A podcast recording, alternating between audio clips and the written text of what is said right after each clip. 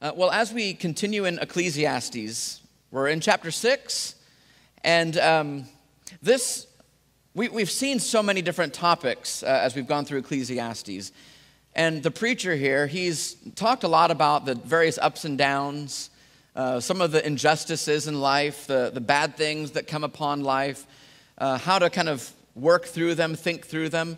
And today he's going to get even a bit more pointed, I think, in talking about God's sovereignty and God's ability and his role in governing the entire universe. Every little piece, every little moment, every second, and every life, every molecule, every atom, every speck of dust that floats through the air, every single thing is upheld and preordained by the word of his power.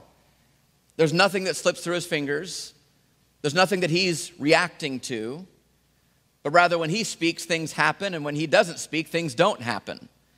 And there's nothing in between that. And so the preacher here is going to be going more deeply into that, and then he's going to give us some implications through 12 proverbs that he's going to uh, spout off to help us then respond to this. Because sometimes the, the response for us might be well, if God is planned everything, and if he's in control of everything, then what's my part in this? Do I just sit around and twiddle my thumbs and wait for life to happen? What, how do we then respond if we start thinking to ourselves that God has written this story already? That seems a little defeatist. We just kind of give up and just let life happen. So, how do we respond? And so, the preacher here, he's going to be going into this, kind of giving us the picture of God's uh, plan in this world, but then also some ways that we ourselves can respond. How do we respond in the meantime? And so I think it's going to be very helpful, practical, I think challenging as well. We might push back in our hearts a bit. I know I used to push back at this a lot when I was younger. And so uh, I hope that as we go through his word, not just Ecclesiastes, but some other verses that hopefully bring some clarity to this, that, that we would wrestle with it because in wrestling, that's where we usually find uh, our the, the, solace that we're looking for, the peace that we, we hope to have is not when we just brush it under the rug or if we just accept it blindly or if we just stubbornly oppose it, but when we really wrestle with it. Because that's when we get into the in between and we start uh, thinking more deeply about these things. And, and that's when truth really, I feel like, uh, unlocks itself in our own minds, in our hearts. So let me pray now as we jump into Ecclesiastes chapter 6, verse 10, uh, and ask the Lord to work in us, ask the Holy Spirit to lead us into all truth uh, as we engage with the living Word of God. Heavenly Father, we thank you that in your great plan and sovereignty, you have brought us to where we are even now, in this place, in this room, with these people, friends and family people that have gone through many uh, ups and downs in life, many things that we know could totally derail us, and many things that have derailed us. But in your goodness, you draw us back, you bring us back, you help us, you lead us, you guide us. We know that as your spirit dwells inside every single born again believer in Jesus Christ, every son and daughter of the living God, we know that your Spirit does lead us. And He leads us into all truth. And that truth is what sanctifies us and changes us and works in us and informs us, transforms us, and conforms us into the image of your Son, Jesus. And so we pray that as we get to know you more, and we take your word into our hearts, that your word would work powerfully in us. We thank you for the gift of your word, the gift of your Holy Spirit. We love you and we thank you, and it's in the mighty name of Jesus we pray. Amen. So, Ecclesiastes chapter 6, we'll be starting off in uh, verse 10 here. Here's what the preacher says. Says, Whatever has come to be has already been named and it's known what man is, and that he's not able to dispute with one stronger than he. The more words, the more vanity. And what is the advantage to man? For who knows what is good for man while he lives the few days of his vain life, which he passes like a shadow? For who can tell man what will be after him under the sun? We'll stop there before we continue on into chapter 7. But what the preacher here is saying is, he's asking, well, what has already occurred in your life? And whatever has occurred, he's saying that, well, it's already happened. This thing has already come to be. It's where we get the very cliche phrase, well, it is what it is. And as uh, we were doing sound check this morning, John Hawthorne peered at my notes. He was cheating this morning. And um, he said, not only it is what it is, but also it isn't what it isn't. And that's very true. And it's a cliche thing, though, to say, well, it is what it is. Well, of course it is what it is. You know, that doesn't change anything. And that's kind of the preacher's point here is that whatever has already come to pass, God has already named it to be. So why would we argue with God over it? You can't argue with the one that is stronger than you. He's saying, it is what it is. We need to learn how to accept what God has named. We need to be able to move on and move forward because God has named it already. And we want to argue, we want to state our case, but it's pointless to do so, to complain and throw a pity party and tell God it shouldn't be this way. What's already happened, God has already named. It is what it is, and it isn't what it isn't. And so he asked, Do you honestly think that you know what is best for you? Why, why do we argue? He says, Who knows what's good for man while he lives the few days of his vain life, which, which he passes like a shadow? This life is actually truly short, shorter than we might think. It's so intricate, and it passes like a shadow. And we don't know what the end result is going to be. We don't know the future. We don't know what's going to come tomorrow or the next day.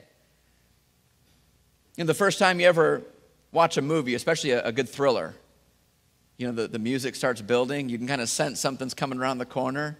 You're on the edge of your seat and you get spooked, you jump. It's tense. There's this kind of fear factor involved. And once you've seen it again, though, good movies are worth seeing two or three times, maybe even more.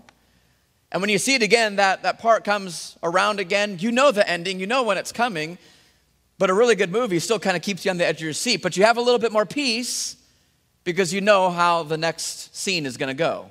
You're prepared, whether to close your eyes or to enjoy the moment, whatever it might be. Knowing the end kind of helps you prepare. And the best movies will still enthrall you, even though you know how it ends. There's still an excitement about it. It's the same thing maybe with a, a roller coaster. You get on a roller coaster and you enjoy a roller coaster because there's, there's a bit of fear involved with a really good, tall, and fast roller coaster. You feel safe. You feel safe because you've seen the roller coaster over and over for years on end, take thousands of people on that roller coaster. But there's still a, a fear factor involved. Sometimes maybe you think, well, that there might be the, the one day when it actually breaks. Or maybe the, the, the, harness isn't tight enough, but yet we still do that because we know that there is a pretty high percentage of safety involved. And we know that it's going to end well. We're going to end up where we began, but yet it's still a, a fearful and uh, exhilarating feeling to be on a good roller coaster. Even though you have confidence in the builder, you have confidence in the end result because you've seen the faithfulness of that roller coaster. You've seen the faithfulness of that architect who built uh, this roller coaster. So you entrust yourself, even though there's some fear involved. And so when it comes to God naming the events in my life, knowing that God knows what comes next. I might not know for sure the next step, but I can trust that God has named everything up until this point, and I know that God is going to name everything after this point.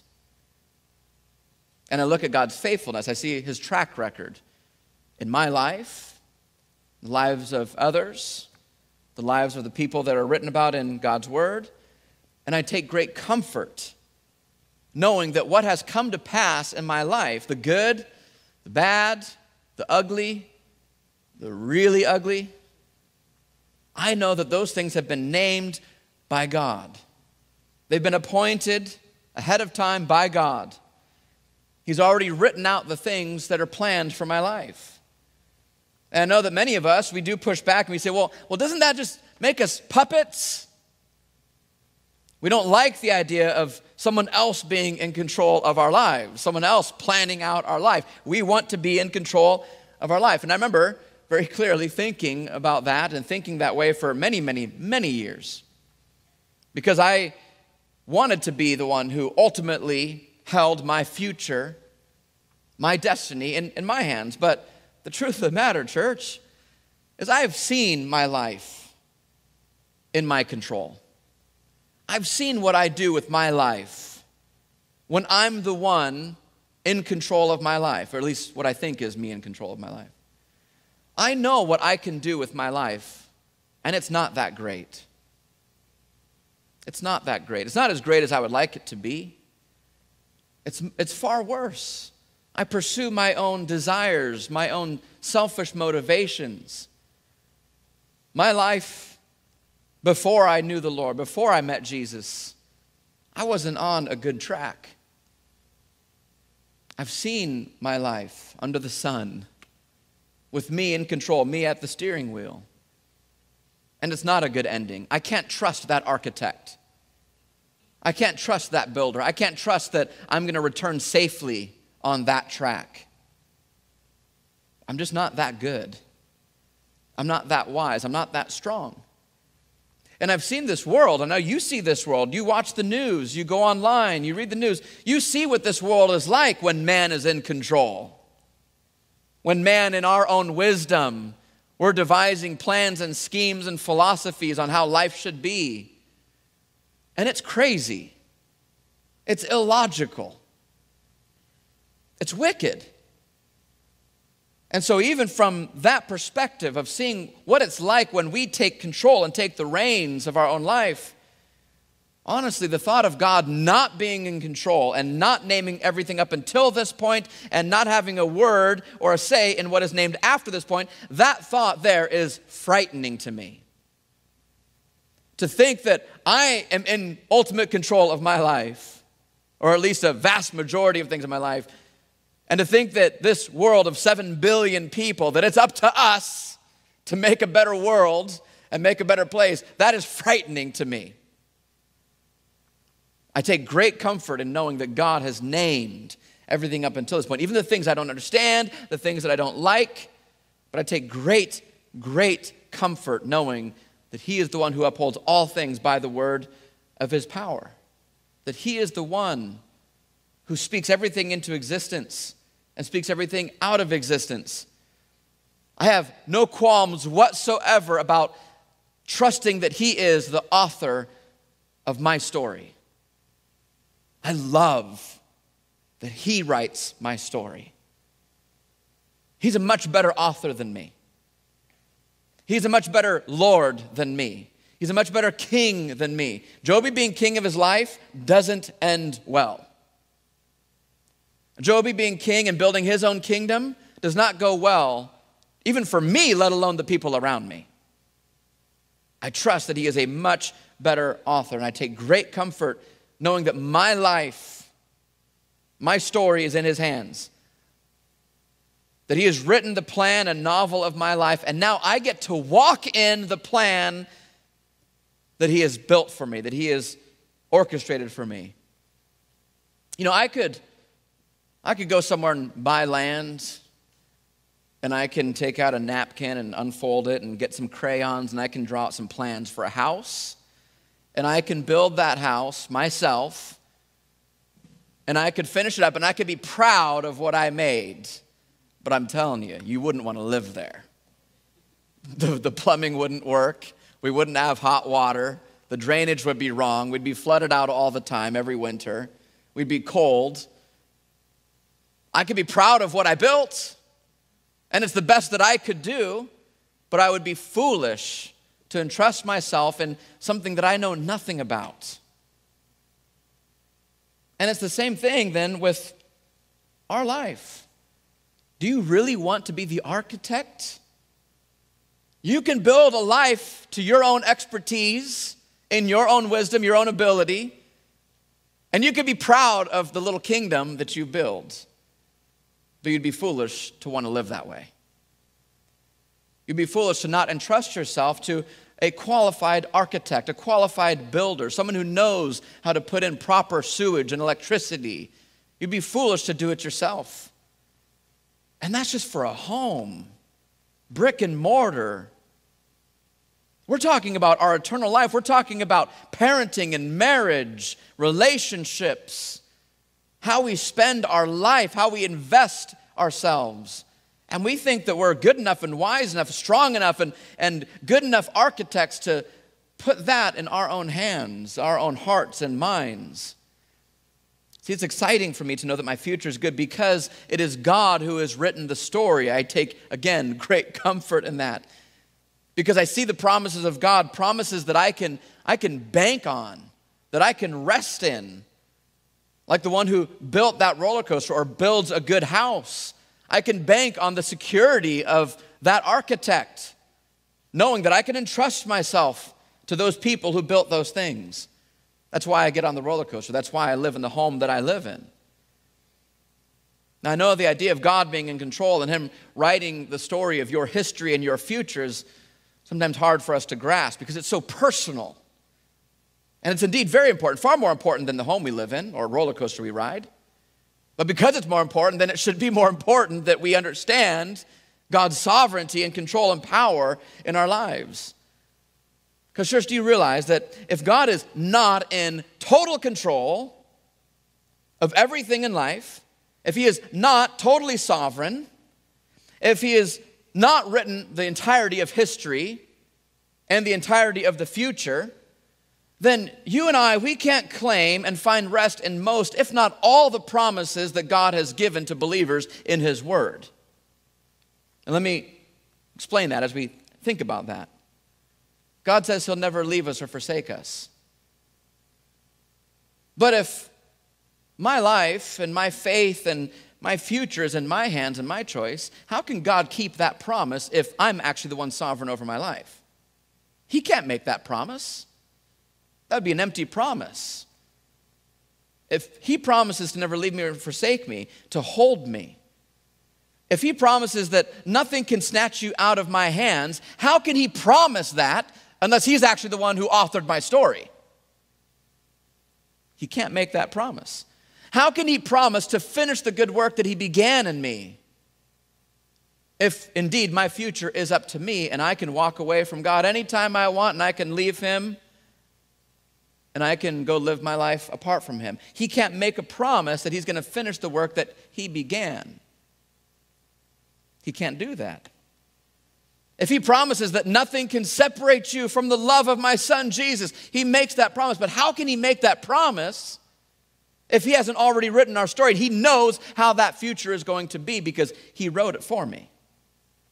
He can't make that promise.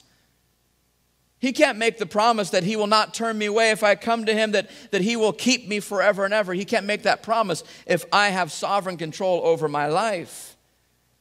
He can't make those promises. And I can't put my hope in those promises if I know that my future is ultimately in my hands. If it's not he who's in control, but my story is up to me, well, if it's up to me, he can't make any of these promises. Now, as a parent, a mom or dad, you learn very quickly, probably age three, age four, when your kids are, you learn very quickly don't make promises that you know you can't keep in even two or three hours because your kids will hold you to it. I can, I can think of so many times when we might have said to our boys when they're younger, hey, after lunch, we'll go to the park. Then something comes up you know, we have to work something out or, or someone comes over, whatever, and then later the boys are so upset. You said we were going to go to the park. Like, I, I know I said that three hours ago, but that was three hours ago. Things have changed. And, and you understand things change, but these three year olds, four year olds, they don't understand that. You learn to not make those promises. You learn to not say, hey, so on Wednesday night, your friends are going to come over and here's what we're going to do because you, you know you're out of control. You don't have control over your friends' schedules and they might say, hey, Johnny's sick, we can't come over. And then now you tell the kids that, they're five years old, they're seven years old, but you said they were going to come over. You learn as parents not to make promises that you know that you can't definitely, absolutely keep. And so you either say with all these uh, contingencies. Maybe if only and all these things, and it might not happen, but we promise it will. but we put all these contingencies on it. Or maybe we don't say anything until the very last second. We say, hey, guess what? Johnny's coming over in five minutes. They're on their way. This is how we learn. We adapt as parents to not make promises that we think we might not be able to keep because there's something that is not in our control or power. But we will make promises that are totally in our control and power. We know for a guarantee this thing is going to happen. And God is the same way. He would not make a promise that is outside of his control. He will only make promises that he knows he can guarantee. And so when I see the promises in God's word, I think there's no way that he can keep these promises unless he's completely in control. He's not going to tell me something and then go, oh, son, I, sorry, I didn't realize that that was going to happen in your life. So we're changing course now. I actually am going to leave you or forsake you. He's not going to do that. He's not responding to anything. As parents, we respond to the things that are out of our control. God does not respond to anything. He's the one who ordains, and we get to walk out what He ordains. And so, if my story's been named, what does that mean then for the life that I pursue? How do I make choices? The path that I choose to take, that I, I actually do choose for my life. I, have made choices in my life. I, I remember the day that I first chose to believe in Jesus Christ. It's August 21st, 1997. I remember it. I remember the conversation myself in my head. And I remember finally surrendering, saying, I believe this. I want to follow Jesus. I believe that he died for me. I believe that I am nothing apart from him. I remember that day that I made that decision and I chose to believe in Jesus. That was real. It was real. Philip Ryken, this is in your notes, you can follow along with me. He, he explains it this way He says, Imagine a cross like the one which Jesus died, only so large that it had a door in it. Over the door were these words from Revelation Whosoever will may come. Whoever, whoever wants to, whoever chooses, can come to me. And so you go towards this door, you say, I, I want Jesus. And that's where I was at August 21st, 1997. These words represent the free and universal offer the, of the gospel. But on the other side of the door, as you walk through, a happy surprise awaits the one who believes and enters. From the inside of this room that you go through, anyone glancing back can see the words from Ephesians written above the door that says, Chosen in Christ before the foundation of the world. So, which is it? Well, it's, it's both. It's seeing one thing from one side of the coin and seeing the other side as you walk through. The difference would be the actual versus what we might call the existential. What is the actual reality that God has chosen us and preordained this life? But then the existential reality is, is how we experience it in existence. I experienced a choice to follow Jesus and everything that else that I've chosen in my life. I've experienced that choice. But as I walk through that, I look back and I see God's sovereign fingerprints all over it. And I understand the reality behind it. It's like any good movie. Let's take Star Wars, for instance. Darth Vader really actually chose to kill Obi Wan. Darth Vader chose that, but it was George Lucas who wrote the story. But as you watch the movie, it was truly Darth Vader. George Lucas didn't come on the scene and kill Obi Wan, it was Darth Vader that killed Obi Wan. And that was Darth Vader's choice. This is best spoken in total clarity by Jesus when he said in John 15, 16, You did not choose me, even though whosoever will can come to him. You did not choose me, but I chose you and appointed you that you should go and bear fruit. So it is Jesus that chooses us and appoints us to go and bear fruit. He appoints us, he, he names, as the preacher says in Ecclesiastes, he names the fruit that we're going to go bear. This is an amazing thing for a believer, knowing that someone has written a story for us, who has chosen us for this, but we actually get to walk these things out. We have this great author, this writer of our salvation, this great author of our story, this perfect and good story writer. And this author has written a story for us that's going to bring him glory and is going to bring us ultimate joy. And this will ultimately lead us even to eternal life and enjoying his presence and the presence of every other sinner who has been saved by God's grace. And so for me, I live my life with this great confidence, this great expectation, with great anticipation. Not hoping in what I can make my life into, but knowing that now I, as someone who was once cut off from God, I now get the joy of living out the life that this great author has written for me. Paul says in Ephesians chapter 2 verse 10, we are his workmanship. We're his workmanship. Created in Christ Jesus for good works, which God prepared beforehand that we should walk in them, that we would go and bear fruit. He chose us and prepared good deeds for us ahead of time beforehand so we can walk out this great story that he has written.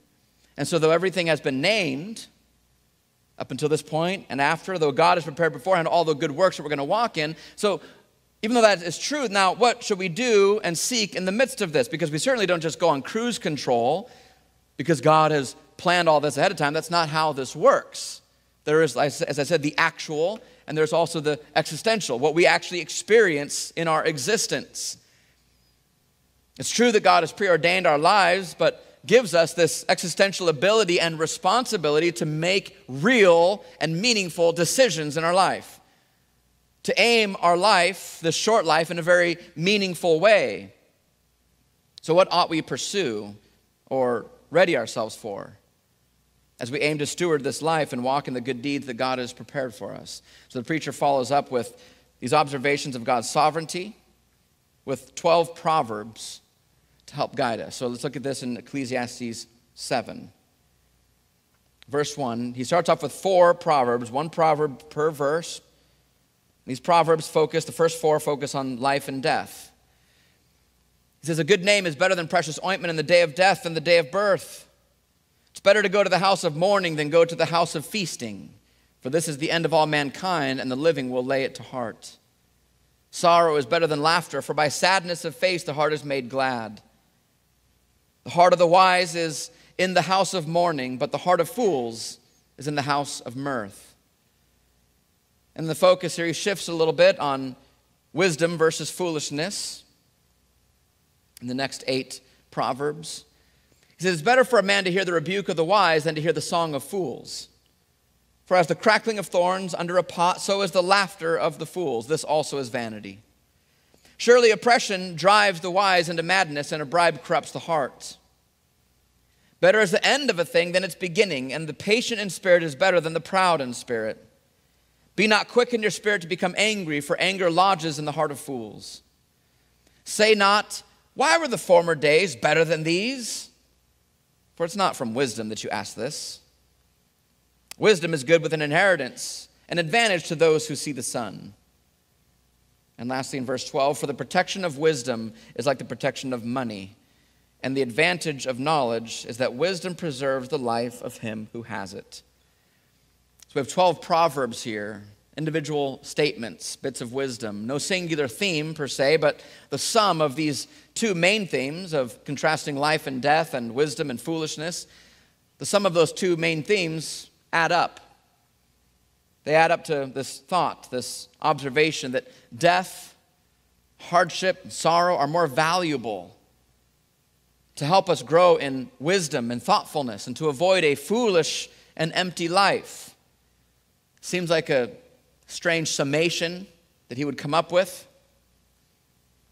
But we have to be minded, and this is what the preacher is getting at here, is that we have to be minded that as God has named everything in our life, and sometimes we question it, we want to argue with him. And as he said earlier, many words, though, is just much foolishness. Why would you argue with God over his sovereignty and his plan? We have to be minded and reminded that we are running a marathon in this short life. And so the preacher's giving us this insight in light of this reality that everything's been named up to this point and afterwards, and, and it is foolish for us to argue with God over it. And so he gives us these statements, these proverbs, to bring to light some observations that we can pursue knowing that our story has been written. So, what ought we do in the meantime rather than just go on cruise control or wallow in our self pity or whatever it might be? Rather than kicking against the goads and pushing back against God, We ought to learn how to submit to God's plan of wisdom, his sovereignty, trusting that he upholds all things by the word of his power, and take life as it does come to us. So, in your notes, you can follow here as well the uh, five different things, kind of subcategories of these proverbs. The first thing we can do, knowing that our life has been written, knowing that many different things are going to come into our life, good and bad, the first thing we can aim in our life is to pursue a life of integrity and good reputation. He says in verse 1 A good name is better than precious ointment, and the day of death is better than the day of birth. Now, a good name, a good reputation, is not fulfilled on the day of your birth. You can't have a good reputation on the day of your birth. The day of your birth is a good day. You need a day of birth to have a day of death. You need a day of birth to build a good reputation. But a good name is not fulfilled until your last breath. You can have a whole long life of a good name, and on the, in the last week of your life, you can ruin it all. So, your legacy, your good name is not fulfilled until the day of death. And so, that's a good day when you can die knowing you're going to see your Maker and die with a good name. That's better than even the day of your birth. Doesn't mean the day of your birth is not a good day, it's just the day of your death, especially with a good name, is better than the day you were born. And so he's emphasizing here we ought to pursue a good name, a good reputation, a life of integrity. Verses 2 through 4, he says to embrace times of mourning. While we go through this life that God has named, we need to embrace rather than push back and complain. It doesn't mean we shouldn't mourn or shouldn't be sad. That's not at all what he's saying. But we ought to embrace times of mourning. Mourning and sorrow is better, he says, than laughter and feasting. Doesn't mean that feasting and laughter is not good. He makes that clear in other parts of Ecclesiastes. It's good to enjoy the fruit of your toil, to eat and drink and enjoy the good gifts God has given. It doesn't mean that those are bad. He's just saying that it is better to have sorrow and to mourn. Well, why is that better? Well, it's because sorrow is what makes our hearts glad, he says. It makes us glad because it makes us wise. We think more deeply, more thoughtfully. Things like death and loss and sorrow, though atrocities and tragedies in our life, they bring depth to our lives. We consider what is most important. We think deeply about what truly actually matters in life. Facing death and hardship gives us insight and clarity, helps us set our priorities. We are more appreciative of even the small things. You know, every time I go to Zambia and I leave, the last couple days, it gets a little somber with uh, me and uh, some of the kids over there. But we always remind ourselves, and I remind them, and I remind myself, that it's good that we're sad because it makes us realize how much we love each other. It makes us realize the great gift that we've gotten. Sometimes we take for granted the gifts we have when it's all just laughter and pleasure. It's oftentimes when we lose something, hopefully not permanently through death, but anytime you've maybe traveled away from your kids or your family, there's a sorrow. It's, it's, it's, it's terrible. But I always remind my kids when I leave for you know, 10 days or 12 days, it's good that you're sad. It's good that I'm sad. Because it reminds us of what God has really actually given us. And so mourning and sorrow is actually good, it's good for the heart. The next little section in verse 5 through 7, he says to surround yourself with people of wisdom. It's better for a man to hear the rebuke of the wise than to hear the song of fools. For as the crackling of thorns under a pot, so is the laughter of the fools. This also is vanity. He compares the laughter of fools just kind of pleasure and partying to crackling thorns underneath a pot. Because the kind of the cackle of laughter and foolishness kind of just sounds like thorns crackling underneath a pot. And the thing about thorns is that they're dry, small, they, uh, they, they burn fast, they don't last very long at all. So the cackling of fools laughing is kind of a short, temporary pleasure, but ultimately can't cook your, your soup can't bring you warmth, doesn't bring you much light, doesn't last very long at all. It goes out quickly. It goes out quickly. Just to surround ourselves by foolishness and just kind of vain, empty pleasure and laughter. There's good laughter. but he's talking about the, the song of fools, the laughter of fools. And he says to endure also now, the next one, with patience and peace. Verses 8 and 9 Better is the end of a thing than its beginning. And the patient in spirit is better than the proud in spirit. Be not quick in your spirit to become angry, for anger lodges in the heart of fools. Take that one to heart. Anger lodges, anger finds a home in the heart of fools. If you're a person who has a lot of anger, bitterness, and that anger has found a, heart, a place in your heart, God's word says you're on the road to foolishness if you're not already there. Solomon had much to say about this elsewhere in the book of Proverbs. He stresses time and time again the importance of being slow to speak, holding your tongue. And in light of him saying that God has already planned our life up until this point and afterwards, that should help us to hold our tongues better. If we trust God and what He is doing, we will learn to hold our tongues more often. Rather than broadcasting our opinion right away, spouting off what we think whenever we have the chance. In Proverbs 18:2, Solomon says, "A fool takes no pleasure in understanding, but only in expressing his opinion." A fool doesn't seek to understand, sit down with someone and ask questions and get to know their situation. A fool just sits down and says, You know what you need to do? You know what you're doing wrong? See, a fool doesn't seek to understand. A fool just sits down and in cold blood just points out all the things that are wrong, so that someone is doing wrong. A fool takes no pleasure in understanding a situation or a person's life but just in expressing their opinion. Proverbs 29 20. Do you see a man who's hasty in his words, who just has words all the time for everything? He says, There's more hope for a fool than for him. Proverbs 17 28. Even a fool who keeps silence is considered wise. So if you are a fool, you just keep your mouth shut. And he says, When you close your mouth, everyone deems you as intelligent. So even a quiet fool looks wise. So now a wise person who also keeps quiet is actually wise. Proverbs 10, verse 19 when words are many, this is what Solomon said earlier in Ecclesiastes. When we just have many words and we're arguing against God, complaining, when words are many, transgression is not lacking. The more you talk, the more you sin, church. That's just, I've found that to be true in my life. But whatever, whoever restrains his lips is prudent. You're wise if you learn how to restrain your lips. And in Proverbs 18 13, if one gives an answer before he hears, right? You're not even listening, you're just waiting to, for them to stop talking so you can give your opinion. You, you know you've done that before, right? So if one gives an answer before he hears, it is folly. It is his folly and it's his shame. One thing I think we can do much better at as a society, both Christian and non Christian, but also as the church, as friends, is to hold our tongues better. We can learn to listen better. I've learned so much and I'm growing in this constantly, at least I hope that I am.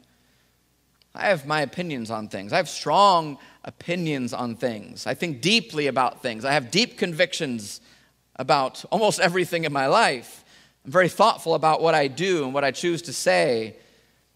And I'm continually realizing that so much of what I deeply believe is really it's a matter of conviction. It's a matter of my values, my personal opinion, my preference, but it is just a opinion.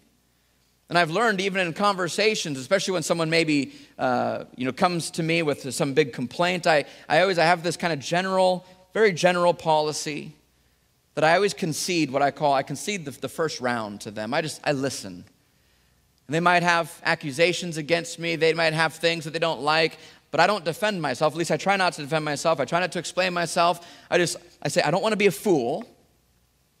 I don't want to be hasty in my words. I don't want to just jump to my defense. I'm going to listen. I'm just going to listen for that, that first time, that first conversation. I just listen. If there's something I need to apologize for, I'll do that. But I don't even give too much of my response or my opinion unless I'm asked. If they ask me, then I will.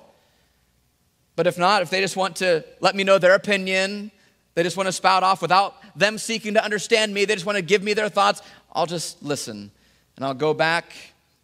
I'll consider, I'll pray, I'll think about what maybe I do need to respond to. But I just, I listen. I, I try to do that. Even with emails, sometimes if I get a, a, a tough email, an email with a complaint or something, I have this general policy I only read it one time, and that's it. And I respond very shortly and I say, I would love to talk in person about this. And I don't read it again because you know what happens when you go over a conversation in your head over and then, then they said this and then she said this and then you read over an email like well what does he mean by that? And you just you go it does not do you well. You will not give grace to that person if you do that. You, you won't. You will then in turn be a fool right back to them. Because you're going to now be hasty in your words. You're going to want to do a, a line item reply to every single thing and that never really works. And so i just i read it once i put it aside and whatever most hits me that I think is most important to converse about, to work through, I figure that's what's going to stick in my mind and that's what we'll discuss. And I'm not going to nitpick all these other things because to me, I'm just going, just, let's just move on. Let's just move on. And so I just seek to understand. I ask questions. This is why, again, in Proverbs 18 2, he says, A fool takes no pleasure in understanding, but only in expressing his opinion. It amazes me how much we just give our opinions without asking questions. And then he also says in these uh, verses 10 through 12 to look forward and not backward. Say not, why were the former days better than these? He said, it's not from a place of wisdom you ask that. If you look back at the good old days, that's not wise. That's not a wise thing to do. Wisdom is good with an inheritance, an advantage to those who see the sun. For the protection of wisdom is like the protection of money. And the advantage of knowledge is that wisdom preserves the life of him who has it. Don't look at the past and wallow or live in shame. It's not wise to do so, to look back at the good old days. You're probably forgetting a lot of the bad old days that came with the good old days. As the preacher says earlier, what's done has been named. We can't argue with God over it, so it's best to press forward, to look ahead. He even says that wisdom is good with an inheritance, and if you know, an inheritance is actually for the future, not for the past. So we ought to, in wisdom, look at the future. And he says, just like money, because money obviously offers some practical protections, but wisdom provides us with even better protection. It preserves our lives, it builds us towards having a good name, it keeps us in our lives from making major mistakes, it prevents us from living an empty and meaningless life. And so now, as we take all these things in light of God naming the things in our life and these, these pursuits that we can chase after now, a good name, surrounding ourselves with people of wisdom. We do that in light of God naming everything in our life. One way we can think about discipleship is that discipleship and a life of wisdom is becoming who Jesus would be if he were you. That's how I, I look at sanctification and discipleship. That the end goal of discipleship is to submit ourselves to the Holy Spirit as He works His word and His truth, transforming our minds, our character, purifying and sharpening our personalities, our giftedness, our hearts, our desires, conforming all of these things into the image of Christ. Almost all of us have at one point wondered and asked, what is God's plan for my life? We've wondered that. Or maybe in some kind of desperate prayer, we've said, God, I just want to know your will for my life. Just show me what you want from me, God. But I'll tell you this morning, and I think that this is exactly what the preacher is saying that the strategy to walking in God's will and plan for your life is not a matter of knowing your future. He says, Who can actually know your future? But it's a matter of trusting God for today. You want to know God's will for your life, His plan? Trust God for today. Don't worry about tomorrow. You don't know that future. But you do know that what has already been named has already been named by God. You have that today. You have that knowledge today. You know what you're living in today. And if that's been named already, you know that what's in the future has already been named. So just trust God for today and don't worry about the future. Today has its own worries, Jesus says. So just look at today and trust God today. If you pursue God today, you won't have to worry about what God's plan and will is for your life because you know it's good. And that's all we need to know. You in your life, your responsibility is what God puts in front of you today as a man, as a woman, trusting Him for today. Jesus Himself was a man, flesh and blood, just like you and me. He had a particular personality, a particular sense of humor, particular hobbies, particular tastes in foods. And yet he also suffered in this life. Things did not go his way. He was betrayed, lonely at times. I mentioned last week that we don't have to like God's plan necessarily, but we do need to learn to trust it like a doctor.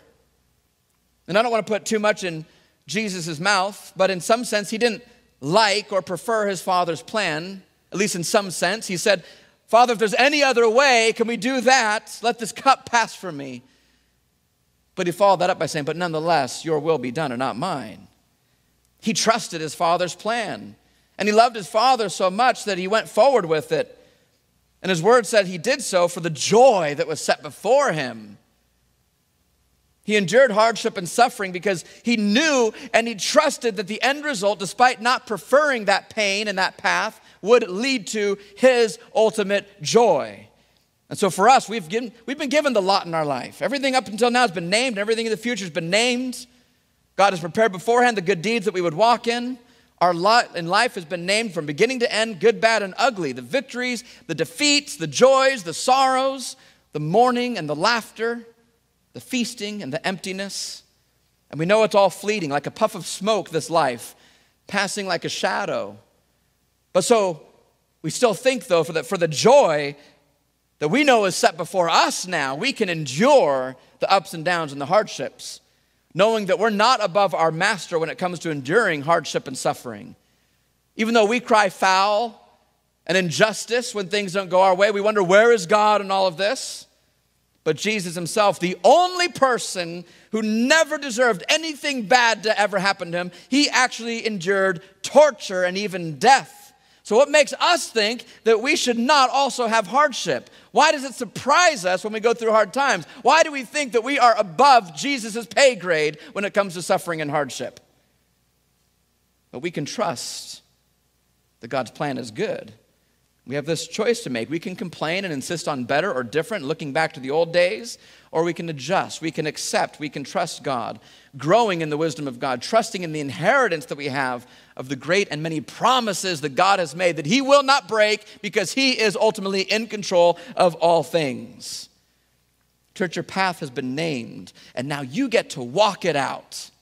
You get to walk out the great story that your great author of your salvation has written for you. And he's a much better author than you, a much better father than you could ever dream to be, a much better Lord, a much better king than you can possibly fathom. And you can trust that the ups and the downs, the good and the bad, everything is going to amount ultimately to your ultimate joy for all eternity. You might not like every little sidestep that he has you go in, but you can trust that plan and that purpose. And in the meantime, we trust God for today, aiming to have a good name, aiming to surround ourselves with people of wisdom, pursuing a life of integrity. That is our job today. It's to cast seed and water and then trust God for the increase. We don't worry about the fruit of our life. We worry about our obedience today. If we obey today, we'll have this future that God gives us, that He promises to us. If we learn to trust in our, uh, our own understanding, we will go astray. If we take control of our life, we will go astray. But even then, we can still trust in God's faithfulness to bring us back to Him, to this plan that He's already prepared for us. So I want to pray now. I want to thank the Lord. And I want to, I'm going to close uh, right before I pray here with Philippians chapter 3, verse 12. Because we look forward to this resurrection day, the joy set before us. We endure hardship and suffering because we know that this resurrection day is coming for us. And in speaking of his future resurrection, Paul said this in Philippians chapter 3. Not that I've already obtained this, I haven't obtained this resurrection, I'm not already perfect. But I press on to make it my own because Christ Jesus has made me his own. Brothers, I don't consider that I've made it my own. I haven't done this. But one thing I do I forget what lies behind me, what's already been named, and I strain forward to what lies ahead. And for us, we know that is our inheritance the joy set before us. I press on toward the goal for the prize of the upward call of God in Christ Jesus. Heavenly Father, we know your ways are good. We know that your plan is good. Though we don't understand your plan so often, though we push back against your plan so often, we know that it's good because you're good. Help us to believe and trust and depend on your sovereignty and control. That we would trust you in the ups and the downs, the mourning and the laughter. We are grateful, God, that you are the sovereign God of the universe in control of all things. I'm so grateful that my life is in your hands. That I can trust the story that you've written for me, even when I don't understand it, even when I don't like it, even when I want to quit and give up. You will not leave me or forsake me. You'll finish the good work that you began in me. Nothing can snatch me out of your hands. Your word will sanctify me. You'll uphold me with your righteous right hand. Nothing can separate me from you. Those are the promises that I find my greatest hope, my greatest joy in. Because they promise me that you are the author and perfecter of my salvation. Thank you, Lord. Thank you, Father. We love you so much. We are so grateful for this great truth. And it's in the name of your Son, Jesus, that we pray and thank you and ask you for all these things. Amen.